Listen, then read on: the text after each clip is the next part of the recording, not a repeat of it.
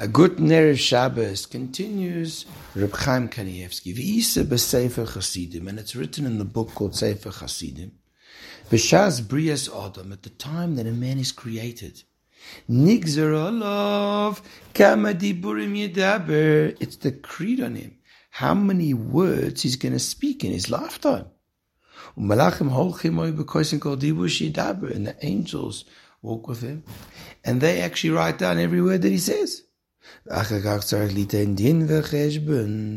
he has to give a judgment and accounting. I'll call dibur but dibur. And every word that he said. Now it's famous that Reb Chaim Kanievsky used to actually abbreviate his brocha that he gave people.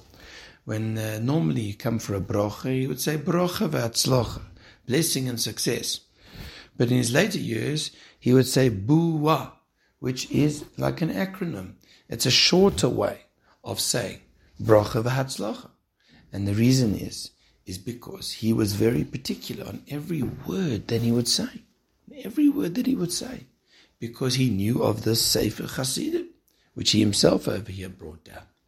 You know what's beautiful for me? What's beautiful for me over here is not, God forbid, to be anxious. Oh, what am I going to say? I must be quiet. Uh, uh, no, that's not what Hashem wants.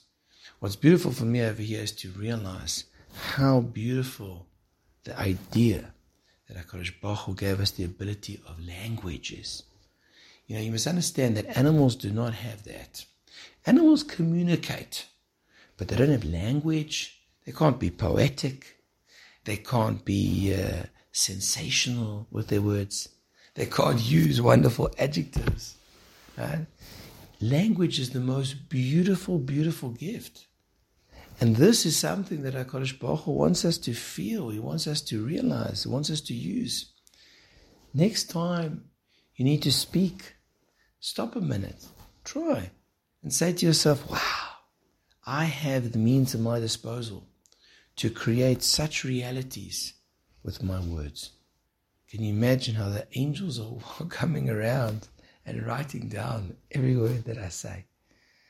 Ah, Kadosh Baruch Hu should help us to use this incredible power to build people, to create worlds with Torah, mitzvahs, tefillah, chesed, and may we only be proud of every word that we say.